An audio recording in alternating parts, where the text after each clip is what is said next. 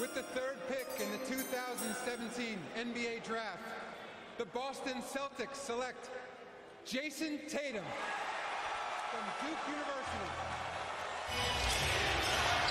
Inbound to Smart. Bounce past Tatum. Tatum puts up a three. Bang! Jason Tatum from downtown. 1.3 remaining. No timeouts left for Philadelphia. Jalen Brown kicks it out. Smart fakes. Inside. Tatum spins and he puts it in. Celtics go up by one. Tatum drives George right there. Tatum gets a wide open look and knocks it down.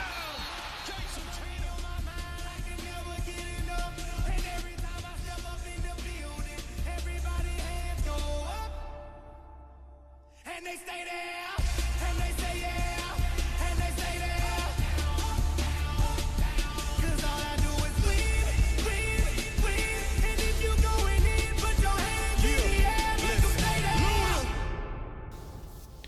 Γεια χαρά. Είμαι ο Νίκος Καπετανάκης και μαζί πλέον θα κάνουμε παρέα από το νέο podcast Celticers των Boston Celtics Greek Fans. Στόχος του πρώτου επεισοδίου ήταν να συζητήσουμε για τον Jason Tatum και αυτό θα κάνουμε, αφού όμως πρώτα κάνουμε και εμείς το δικό μας σχόλιο για το τραγικό σιδηροδρομικό δυστύχημα που έλαβε χώρες στα Τέμπη λίγες μέρες πριν, μιας και το επεισόδιο γράφεται Σάββατο 4 Μαρτίου. Το σχόλιο το δικό μου το προσωπικό και θέλω να πιστεύω όλων είναι ότι τις μέρες αυτές που οι μανάδες και οι πατεράδες νέων ανθρώπων θρηνούν καλό είναι όλοι οι υπόλοιποι να κάνουμε πίσω και να αρχιστούμε απλά σε μια περισυλλογή. Σε ένα σιδηροδρομικό δίκτυο το οποίο είναι το ίδιο από τη σύσταση του ελληνικού κράτους από την εποχή του Χαρίλαου Τρικούπη ένα σιδηροδρομικό δίκτυο το οποίο είναι απλά μια ευθεία δεν έχει καμία διακλάδωση, δεν έχει καμία πολυπλοκότητα αυτό το σιδηροδρομικό δίκτυο η χώρα μας, αυτός ο κρατικός μηχανισμός τα τελευταία 200 χρόνια και εν έτη 2023 δεν έχει καταφέρει να διασφαλίσει την ασφάλεια των επιβατών. Και αυτό είναι το τραγικότερο όλων. Ακούμε δημοσιογράφους, πολιτικούς, αναλυτές, ψηφοφόρους, ε, σχολιαστές στα social media να προσπαθούν απλά να μειώσουν το πολιτικό κόστος για την παρούσα κυβέρνηση, την προηγούμενη, την προπροηγούμενη δεν έχει καμία απολύτως σημασία ε, φορτώνοντας αυτό το έγκλημα στις πλάτες ενός ανθρώπου που σίγουρα έχει τις δικές του ευθύνες αλλά δεν μπορεί να επομιστεί την ευθύνη που έχει ο κρατικός μηχανισμός τα τελευταία 200 χρόνια. Οπότε όπως είπαμε και πριν, καλό είναι να σοπάσουμε, να σεβαστούμε τον πόνο των ανθρώπων αυτών, τους ευχόμαστε θερμά συλληπιτήρια, ελπίζουμε όλοι οι τραυματίες να επιστρέψουν στα σπίτια τους υγιείς και να μην θρηνήσουμε άλλους τόσο άδικα νεκρούς. Τελικά σε αυτή τη χώρα δεν φεύγει κάποιος από ατυχία, απλά όλοι μάλλον ζούμε από τύχη.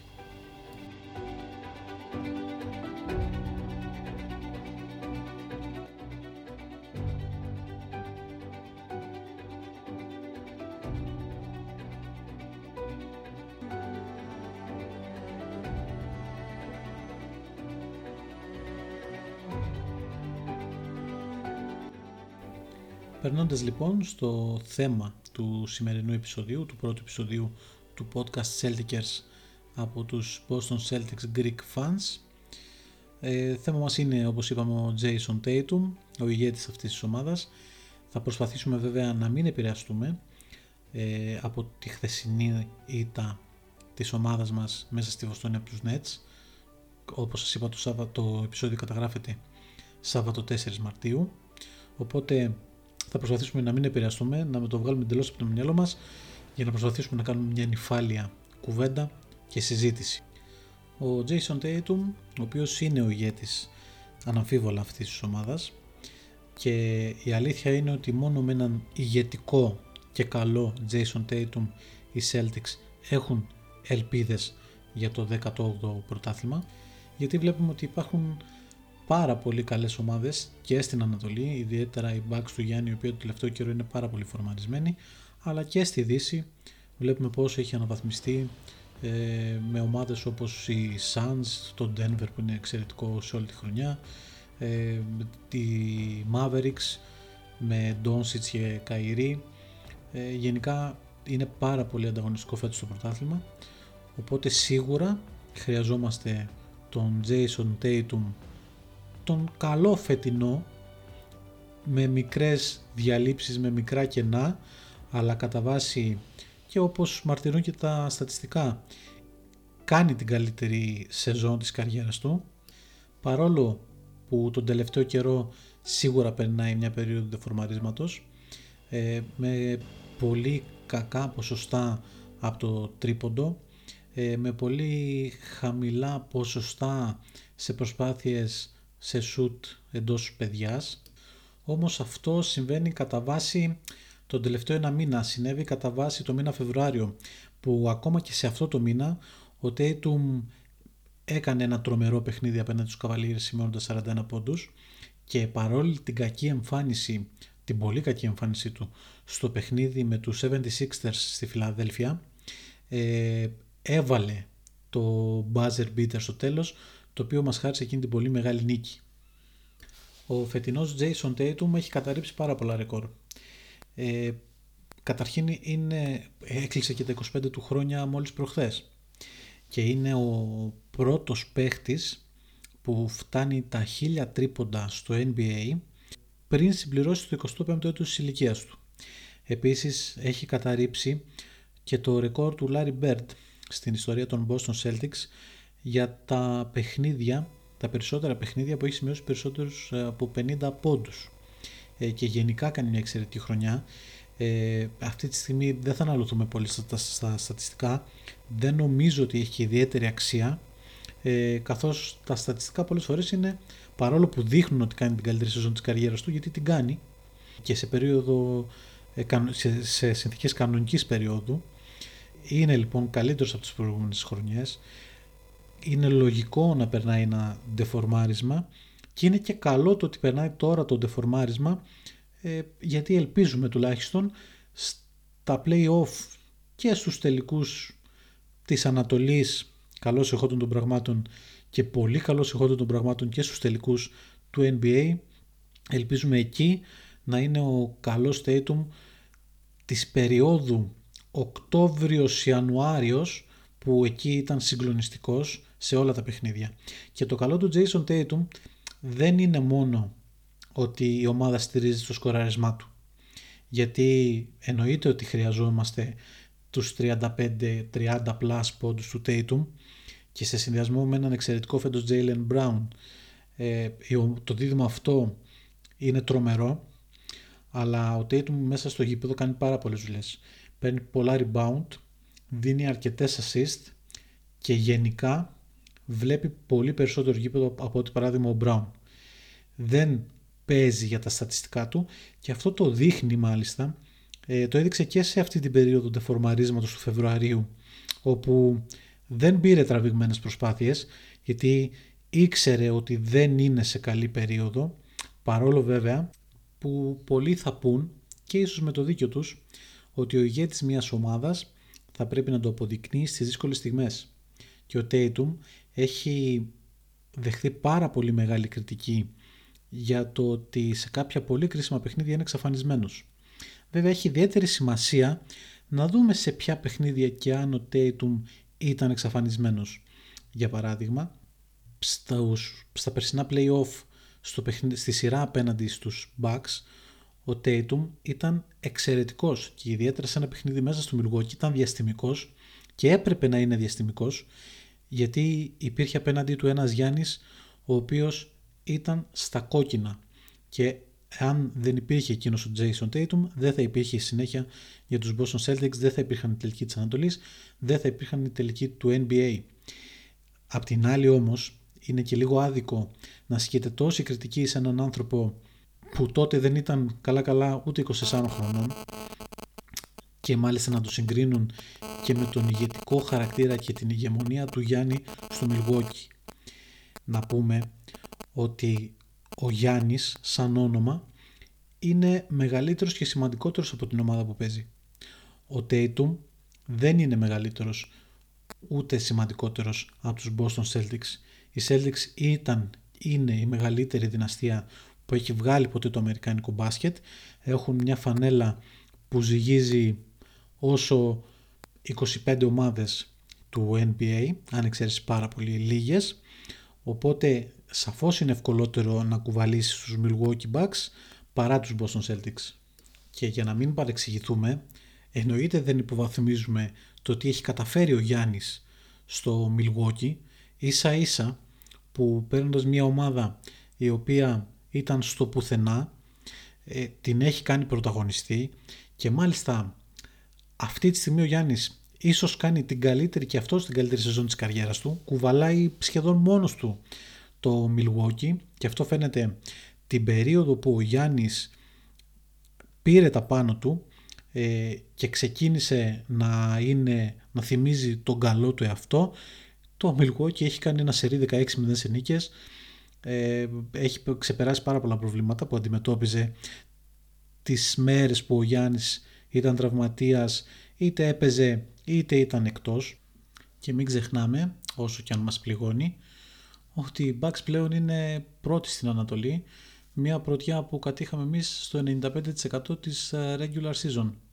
Επειδή όμως ξεφύγαμε από το θέμα μας και να επιστρέψουμε στο βασικό θέμα που, του σημερινού επεισοδίου που είναι ο Jason Tatum πάμε λίγο να, αν και είπαμε ότι δεν θα αναλωθούμε πολύ στα, στα στατιστικά δεν νομίζω ότι έχει και ιδιαίτερο νόημα να, να εμβαθύνουμε πολύ σε στατιστικούς δείκτες οι οποίοι περισσότερο εξυπηρετούν και βοηθούν τους προπονητές και τους αναλυτές του NBA, όχι τόσο εμάς τους ε, φίλους του αθλήματος. Θα δούμε πολύ βασικά στατιστικά στοιχεία, τα οποία βεβαίως σαφώς αποδεικνύουν ότι ο Tatum φέτος κάνει όντως την καλύτερη χρονιά του, τουλάχιστον σε επίπεδο regular season. Αυτό θα αναλύσουμε και θα συγκρίνουμε σε σχέση με προηγούμενες περίοδους. Δεν έχει κάποιο νόημα να συμπεριλάβουμε playoff, καθώς στη φετινή χρονιά δεν έχουμε μπει καν ακόμα σε αυτά. Οπότε να ξεκινήσουμε καταρχήν από το σκοράρισμα εκεί όπου ο Tatum αυτή τη στιγμή και με ενσωματωμένο μέσα σε αυτό το δείγμα όπως ε, λένε και οι εκλογικοί αναλυτές και οι στατιστικολόγοι ε, με ενσωματωμένο το δείγμα του Φεβρουαρίου των κακών του εμφανίσεων ο Tatum έχει σημειώσει 30,2 πόντους μέσω όρο και αξίζει να αναφέρουμε ότι κανένας παίχτης των Celtics στην ιστορία τους, ούτε καν ο Larry Bird, δεν έχει σημειώσει πάνω από 30 πόντους μέσω όρο ε, στην ε, κανονική διάρκεια του πρωταθλήματος. Οπότε με τους 30,2 είναι η μεγαλύτερη επίδοση στην καριέρα του, καλύτερη από όλες τις προηγούμενες χρονιές. Ε, ενδεικτικά θα αναφέρουμε ότι από την χρονιά από το 17-18, από το 2017 που οι Celtics απέκτησαν ε, μέσω draft τον Tatum ε, τη χρονιά εκείνη ε, σημείωσε 13,9 πόντους μέσω όρο σε 80 παιχνίδια με 30,5 λεπτά ε, μέσω όρο ε, χρόνου που αγωνίστηκε στα παιχνίδια εκείνα. Αρκετά υψηλό ήδη από την πρώτη χρονιά. Την σεζόν 18-19 ο μέσος όρος του σκοραρίσμα τους Tatum ήταν 15,7 πόντι. Μάλιστα τότε είχε αγωνιστεί σε 79 παιχνίδια. Τη σεζόν 19-20 ανέβηκε, εκτοξεύθηκε ε, στους 23,4 σε 66 παιχνίδια όμως εκείνη τη χρονιά. Την επόμενη 2021 σε 64 παιχνίδια κανονικής περίοδου σκόραρε 26,4 πόντους ανά παιχνίδι και πέρυσι στο σεζόν 21-22 που οι Celtics πήγαν στους τελικούς σημείωνε 26,9 πόντους ανά παιχνίδι αγωνιζόμενος σε παιχνίδια της κανονικής περίοδου πέρσι σε 76 παιχνίδια.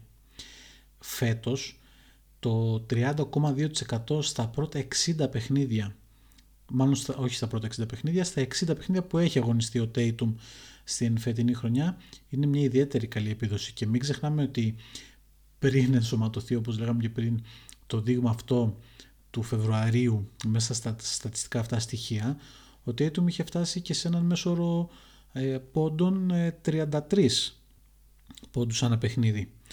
Ε, είναι εμφανέστατη η ανοδός του. Εκτός από τους πόντους και στο ποσοστό τριπώντων δείχνει μια σταθερότητα παρόλο που δεν μπορούμε να πούμε ότι είναι τόσο καλό στη φετινή σεζόν καθώς αυτή τη στιγμή έχει ποσοστό τριπώντων 35% πετυχαίνοντας 3,2 τρίποντα σε 9,2 προσπάθειες είναι ε, το χαμηλότερο ποσοστό του αλλά δείχνει μια σταθερότητα. Τουλάχιστον σε σχέση με πέρσι που το ποσοστό τριπώντου του ήταν 35,3 το 2021 ήταν 38,6 την πρώτη του χρονιά είχε 43,4% ποσοστό αλλά ο ρόλος ήταν σαφώς μικρότερος καθώς οι προσπάθειές του, τα, τα εύστοχα του τρίποντα ήταν 1,3 σε τρεις ε, προσπάθειες μέσω όρο. Οπότε ε, φαίνεται και σε αυτό το στατιστικό στοιχείο ότι ο Tatum έχει αποκτήσει εννοείται πάρα πολύ μεγάλο ρόλο σε αυτούς τους Boston Celtics. Γενικά σε shoot εντός παιδιάς το ποσοστό του Tatum είναι 46,2% την φετινή χρονιά. Είναι το δεύτερο μεγαλύτερο της καριέρας του.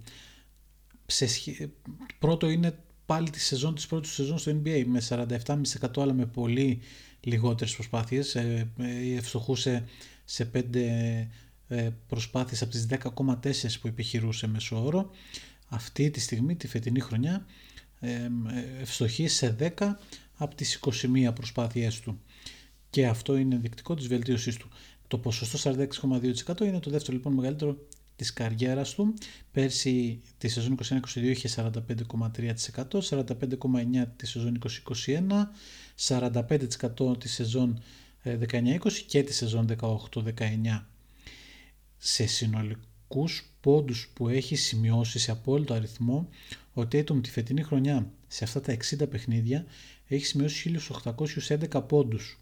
Είναι η δεύτερη μεγαλύτερη επίδοσή του από το σύνολο όμως των προηγούμενων περιόδων. Δηλαδή την πρώτη του σεζόν στο NBA το 2017-2018 όπου αγωνίστηκε σε 80 παιχνίδια σημείωσε συνολικά 1112 πόντους. Την δεύτερη σεζόν του 18-19 σημείωσε 1243, το 19-20 1547, το 20-21 1692 πόντους, το 21-22 την περσινή χρονιά ε, σε 76 παιχνίδια σημείωσε 2046 πόντους. Φέτος σε 60 παιχνίδια είναι ήδη στους 1811 οπότε εάν παραμείνει υγιής εννοείται είναι δεδομένο ότι θα ξεπεράσει τον ίδιο του τον εαυτό και σε αυτό το στατιστικό στοιχείο. Πολύ ενδιαφέρον για την θέση του, του τριαριού για μας, τους παλιούς Έλληνες φίλους του μπάσκετ με την παλιά ορολογία, ε, είναι ο αριθμός των rebound που παίρνει. Με 8,8 rebound μέσω όρο τη φετινή χρονιά εννοείται ότι είναι η καλύτερη επίδοση της καριέρας του και μάλιστα είναι και ο πρώτος rebounder στην ομάδα του την φετινή χρονιά. Δεν υπάρχει άλλος παίκτης στον Boston Celtics να παίρνει περισσότερα rebound. Μοιράζει και 4,8 assist ενώ κάνει και σχεδόν ένα κλέψιμο ανά αγώνα. Πολύ ενδιαφέρον είναι να δούμε επίσης το πότε ο Tatum έχει το, τον υψηλότερο μέσο όρο σκοραρίσματός του. Δηλαδή, και μιας και γνωρίζουμε ότι είναι ο recordman σε χρόνο συμμετοχής από όλους τους παίκτες των Boston Celtics φέτος, ε, τις, ε, στα παιχνίδια που οι Celtics έχουν περιθώριο ξεκούρασης τριών ημερών, ο μέσος όρος πόντων του Tatum είναι 32,7 και είναι ο μεγαλύτερος μέσος όρος από οποιαδήποτε άλλη στατιστική κατηγορία. Ενδεικτικό αυτό που λέγαμε πριν για τον κακό του μήνα Φεβρουάριο, ε, πάμε να δούμε για να το δείξουμε τους μέσους όρους που σημείωνε ο Tatum ανά μήνα. Τον Οκτώβριο σε 6 παιχνίδια είχε μέσο όρο πόντων 30,8. Τον Νοέμβριο σε 15 παιχνίδια 31,9 το Δεκέμβριο σε 13 παιχνίδια 30,1, τον Ιανουάριο σε 14 παιχνίδια 31,3, το Φεβρουάριο σε 10 παιχνίδια 25,5. Έπεσε πάρα πολύ δηλαδή από τους μέσους όρους του. Το Μάρτιο σε αυτά τα δύο παιχνίδια που έχει αργωνιστεί έχει 31,5. Εννοείται ότι ε, το ποσοστό αυτό το οφείλεται, ο μέσος όρος αυτό, ο αριθμός αυτός οφείλεται στο παιχνίδι στην εκπληκτική εμφάνιση που έκανε απέναντι στους Cavaliers ε, όπου σημείωσε 41 πόντους. Επίσης ενδεικτικό είναι ότι πριν το All-Star Game ο Tatum σημείωνε 30,6 πόντους ανά παιχνίδι στα 55 και ένα παιχνίδια μετά το All-Star Game που έχουν παιχτεί από τότε 5 παιχνίδια σημαίνει 25,2 είναι λίγο παράδοξο αυτό γιατί θεωρητικά ήταν μια εβδομάδα ξεκούρασης και περιμέναμε όλοι τον Tatum να γυρίσει ε, ανανεωμένος μιας και αναδείχθηκε MVP του All-Star Game. Όταν ε, οι Celtics κερδίζουν, ο Tatum σημειώνει 32 πόντους μεσόωρο σε 43 παιχνίδια. Όταν οι Celtics χάνουν, ο Tatum σημειώνει 25,6 που και αυτό ακόμα δείχνει το πόσο σημαντικός είναι φέτος για την ομάδα του. Εννοείται για τις ελεύθερες βολές δεν χρειάζεται να αναφερθούμε καθόλου μιας και το ποσοστό του ξεπερνάει το 80%. Μιας και αναφερθήκαμε στις ελεύθερες βολές θέλω να σχολιάσουμε λίγο χωρίς αυτό να είναι κάποιο είδους δικαιολογία μακριά από μας αυτό θέλω να σχολιάσουμε λίγο την αντιμετώπιση που έχει ο Tatum από τους διαιτητές και γιατί το λέω αυτό ο LeBron James που είναι σαν όνομα αυτή τη στιγμή μπορεί παικτικά για να το πω απλά αυτή τη στιγμή να μην είναι σίγουρα ο κορυφαίος Αμερικάνος μπασκετμπολίστας κατά τη γνώμη μου είναι ο Tatum αυτή τη στιγμή ο κορυφαίος Αμερικάνος μπασκετμπολίστας Αμερικάνος μπασκετμπολίστας στο NBA σε καθαρά σε θέμα αγωνιστικής κατάστασης. Ο LeBron James λοιπόν ακόμα και τώρα στα 38 του χρόνια που είναι το νούμερο ένα asset του NBA ε, σε θέμα marketing είναι το νούμερο ένα όνομα που πουλάει. Κατά πολλούς είναι ο καλύτερος παίχτης όλων των εποχών. Κατά άλλους είναι σίγουρα αν όχι ο πρώτος ο δεύτερος. Είναι μες στην πεντάδα δεν έχει καμία σημασία δεν θέλουμε να σχολιάσουμε αυτό.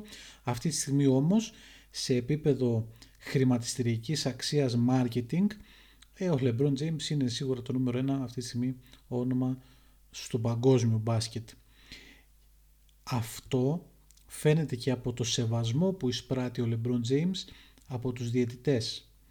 Για παράδειγμα, στο προφανέστατο και καταφανέστατο φάουλ που του είχε κάνει ο Tatum στο μεταξύ το μας παιχνίδι στη Βοστόνη εκεί που στην τελευταία προσπάθεια στο LeBron δεν κατάφερε να σκοράρει και να δώσει την νίκη στους Lakers του έκανε φάουλο Tatum, δεν δόθηκε ποτέ έτσι το παιχνίδι πήγε στην παράταση και το κερδίσαμε ε, η αντίδραση του LeBron μετά από αυτό το διαιτητικό σφάλμα δεν δικαιολογεί σε καμία απολύτως περίπτωση να μην δεχθεί τεχνική ποινή.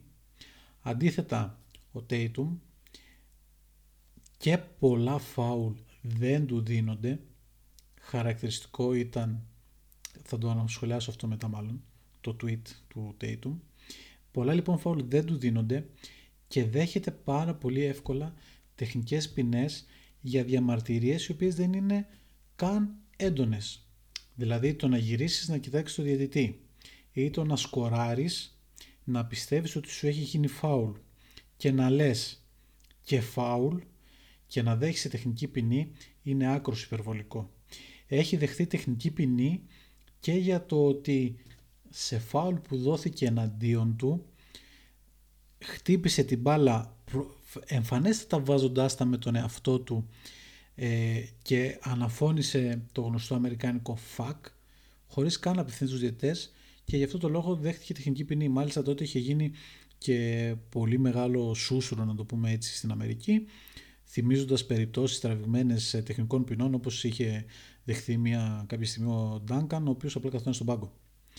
Ε, αυτό λοιπόν που θέλουμε να σχολιάσουμε είναι ότι είσαι το NBA έχεις μπροστά σου το μεγαλύτερο asset Αμερικάνου μπασκετμπολίστα για τις επόμενες δεκαετίες. Ίσως βγει άλλος. Καταρχήν δεν συζητάω.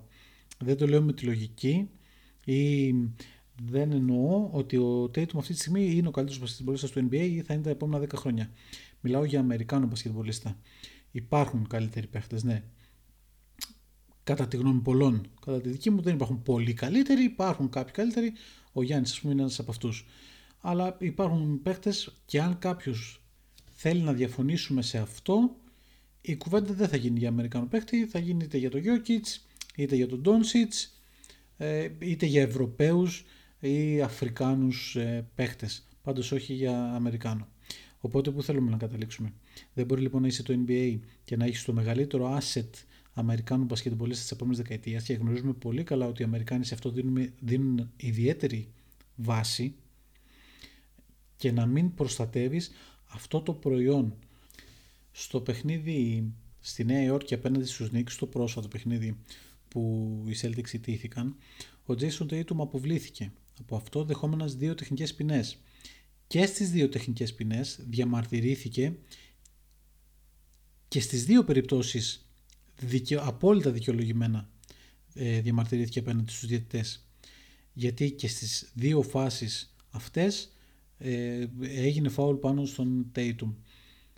Και μάλιστα αυτή ήταν η πρώτη φορά που ο Tatum αποβλήθηκε στην καριέρα του.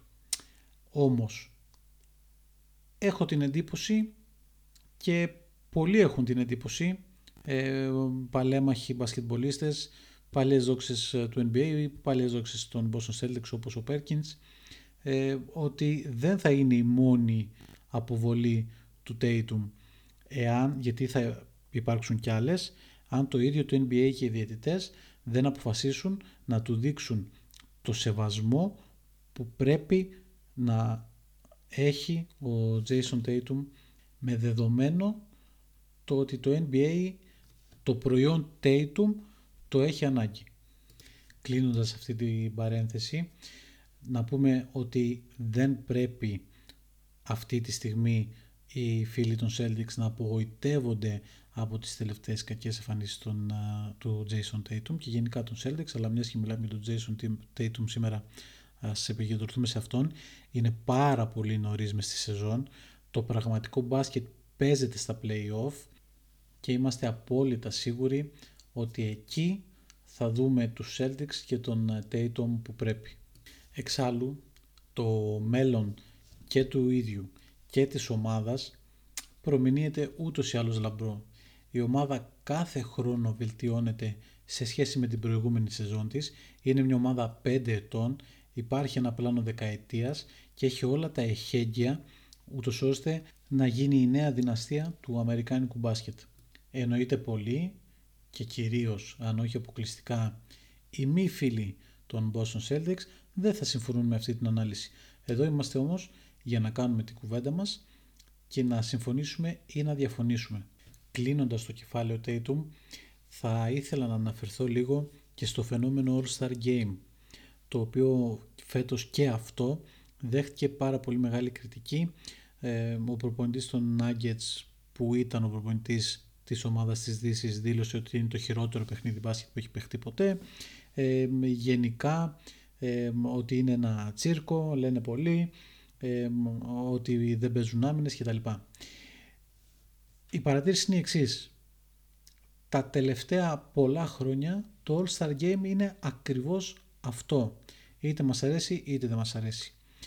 Ίσως, το έχω σαν δεύτερη σκέψη, σε πολλούς δεν άρεσε για ένα παραπάνω λόγο το φετινό All Star Game γιατί είχε σαν πρωταγωνιστές δύο παίχτες των Boston Celtics τον Jason Tatum και τον Jalen Brown και μάλιστα ο Jason Tatum αναδείχθηκε και MVP του All-Star Game αυτού. Το σχόλιο μου είναι το εξής. Για ποιο λόγο μπορεί κάποιος να κάτσει να παρακολουθήσει το All-Star Game από τη στιγμή που ξέρει ακριβώς τι θα παρακολουθήσει; Προσωπικά εγώ δεν το έχω παρακολουθήσει ποτέ. Ούτε φέτος ούτε καμία προηγούμενη χρονιά.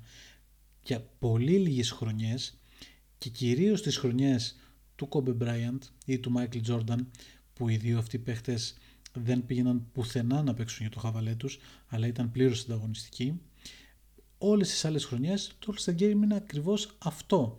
Θέαμα, επίθεση, καμία άμυνα, μάλιστα όποιος παίχτης πάει να παίξει άμυνα δέχεται και bullying, διαγωνισμός τριπώντων, διαγωνισμός καρφωμάτων και πάμε στα σπίτια μας. Για ποιο λόγο γίνεται όλος αυτός ο ντόρος, για ποιο λόγο να κάτσουμε να σκεφτούμε τι μπορεί να βελτιώσει το NBA στο All Star Game; Μα τι να βελτιώσει το NBA. Το NBA και ο κομισάριος του θέλουν ακριβώς αυτό το All-Star Game. Θέλουν ακριβώς αυτό το προϊόν. Για ποιο λόγο να κάτσουμε να γκρινιάξουμε γι' αυτό δεν έχουμε άλλα προβλήματα; Τις προάλλες άκουγα ένα πολύ ενδιαφέρον ε, podcast από τους εξαιρετικούς Shake and Bake, τον Δομήνικο και τον Μάνο, οι οποίοι ασχολήθηκαν με αυτό ακριβώς το λόγο. Γιατί να γκρινιάξει κάποιος για το αν ήταν καλό ή όχι το All-Star Game; Για ποιο λόγο να ξενυχτήσεις για να δεις το All-Star Game; Το μόνο ουσιαστικό αυτού του θεσμού και φαίνεται και από τις αντιδράσεις των ίδιων των παιχτών είναι η ψηφοφορία για το ποιοι θα αναδειχθούν οι καλύτεροι παίχτες που αξίζουν να πάνε στο All-Star Game. Από εκεί και πέρα ουσία μηδέν και ενδιαφέρον κανένα απολύτως. Λίγο πριν το κλείσιμο του σημερινού επεισοδίου θα ήθελα να πω δύο πολύ σύντομες κουβέντες για τη νέα αυτή προσπάθεια που γίνεται μέσω μιας σελίδας στο facebook των Boston Celtics Greek Fans. Η σελίδα αυτή είναι μια καινούρια προσπάθεια η οποία έχει σαν στόχο να συσπυρώσει τους Έλληνες φίλους των Boston Celtics και να δημιουργηθεί μια κοινότητα η οποία θα πανηγυρίσει τον 18ο τίτλο. Η προσπάθεια αυτή σίγουρα αξίζει την στήριξη όλων μας οπότε καλό θα είναι να κάνετε ένα like στη σελίδα στο facebook και στο instagram να επισκεφτείτε και την ιστοσελίδα το link της οποίας θα βρείτε μέσα στη σελίδα στο facebook εκεί που θα βρείτε να είστε σίγουροι πολύ ενδιαφέροντα πράγματα. Κλείνοντας αυτό το σχεδόν μισάωρο podcast και με την ελπίδα να μην σας κούρασα με τον μονόλογο μου θέλω να σας υποσχεθώ ότι τα επόμενα επεισόδια δεν θα έχουν την ίδια μορφή, δεν θα είναι με τη μορφή μονολόγου, θα υπάρχουν αρκετοί καλεσμένοι και όσο πλησιάζουμε προς τα playoffs η δράση μας θα είναι ακόμα καλύτερη και σημαντικότερη. Στο επόμενο επεισόδιο, το οποίο δεν ξέρω ακόμα πότε ακριβώς θα είναι, στόχος είναι να ηχογραφ... κάποια στιγμή να ηχογραφούμε ένα επεισόδιο ανά Σαββατοκύριακο, απλά τώρα είμαστε ακόμα, η προσπάθεια αυτή είναι ακόμα στα σπάργανα.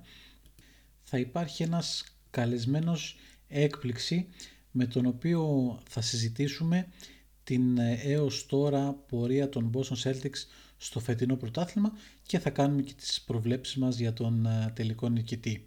Έως τότε ελπίζουμε η ομάδα μας να είναι ξανά στην πρώτη θέση της Ανατολής και να ρίξει και να στεναχωρήσει λίγο τον Γιάννη που εννοείται ότι τον αγαπάμε πάρα πολύ και ας αρκεστεί στη δεύτερη θέση και στους τελικούς της Ανατολής γιατί στους τελικούς του NBA και το πρωτάθλημα θα το σηκώσουμε εμείς. Είμαι ο Νίκος Καπετανάκης, ευχαριστώ πάρα πολύ που ακούσατε αυτό το επεισόδιο. Bleed Green, Boston Celtics, let's go!